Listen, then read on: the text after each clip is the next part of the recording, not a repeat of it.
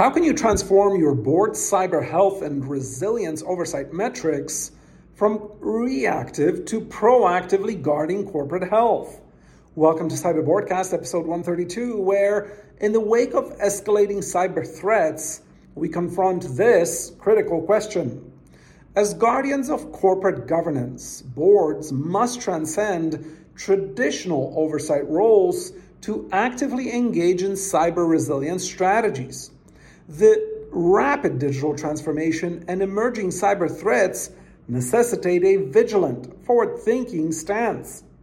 Reflect on the SolarWinds breach of 2020, a pivotal moment when cybersecurity oversight was brought into sharp focus for boards across the globe.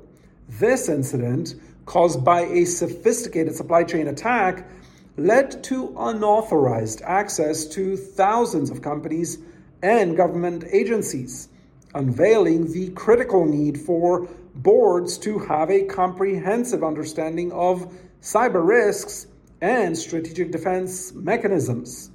The SolarWinds incidents incident reinforces the crucial need for boards to proactively engage in cybersecurity oversight.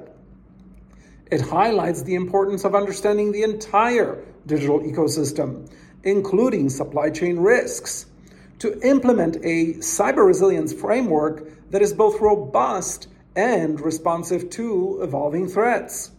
Your calls to action today, therefore, are first, board specific cyber governance metrics. Develop and monitor governance maturity metrics, such as cyber review frequency, cybersecurity investment ROI, and board driven cybersecurity initiatives, including cyber acuity education across all critical board topics. Two, compliance and reporting framework. Establish a robust compliance mechanism and a reporting structure that reflects real time cybersecurity posture and incident response efficacy. Three, cyber risk dashboard implement a board level cyber risk dashboard that offers a cons- consolidated view of organizational risks, control effectiveness, and strategic response readiness. As we dissect the board's critical role in cyber vigilance, it becomes clear that resilience is not a static state, but a, but a dynamic, proactive pursuit.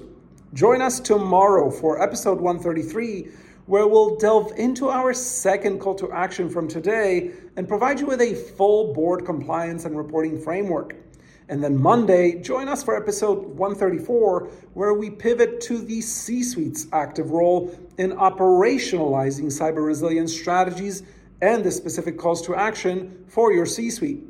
Until next time, I'm Andrei Sitnarski, and this is CyberBoardCast by Cybernation Central, challenging you to elevate your board cyber oversight from mere vigilance to strategic guardianship.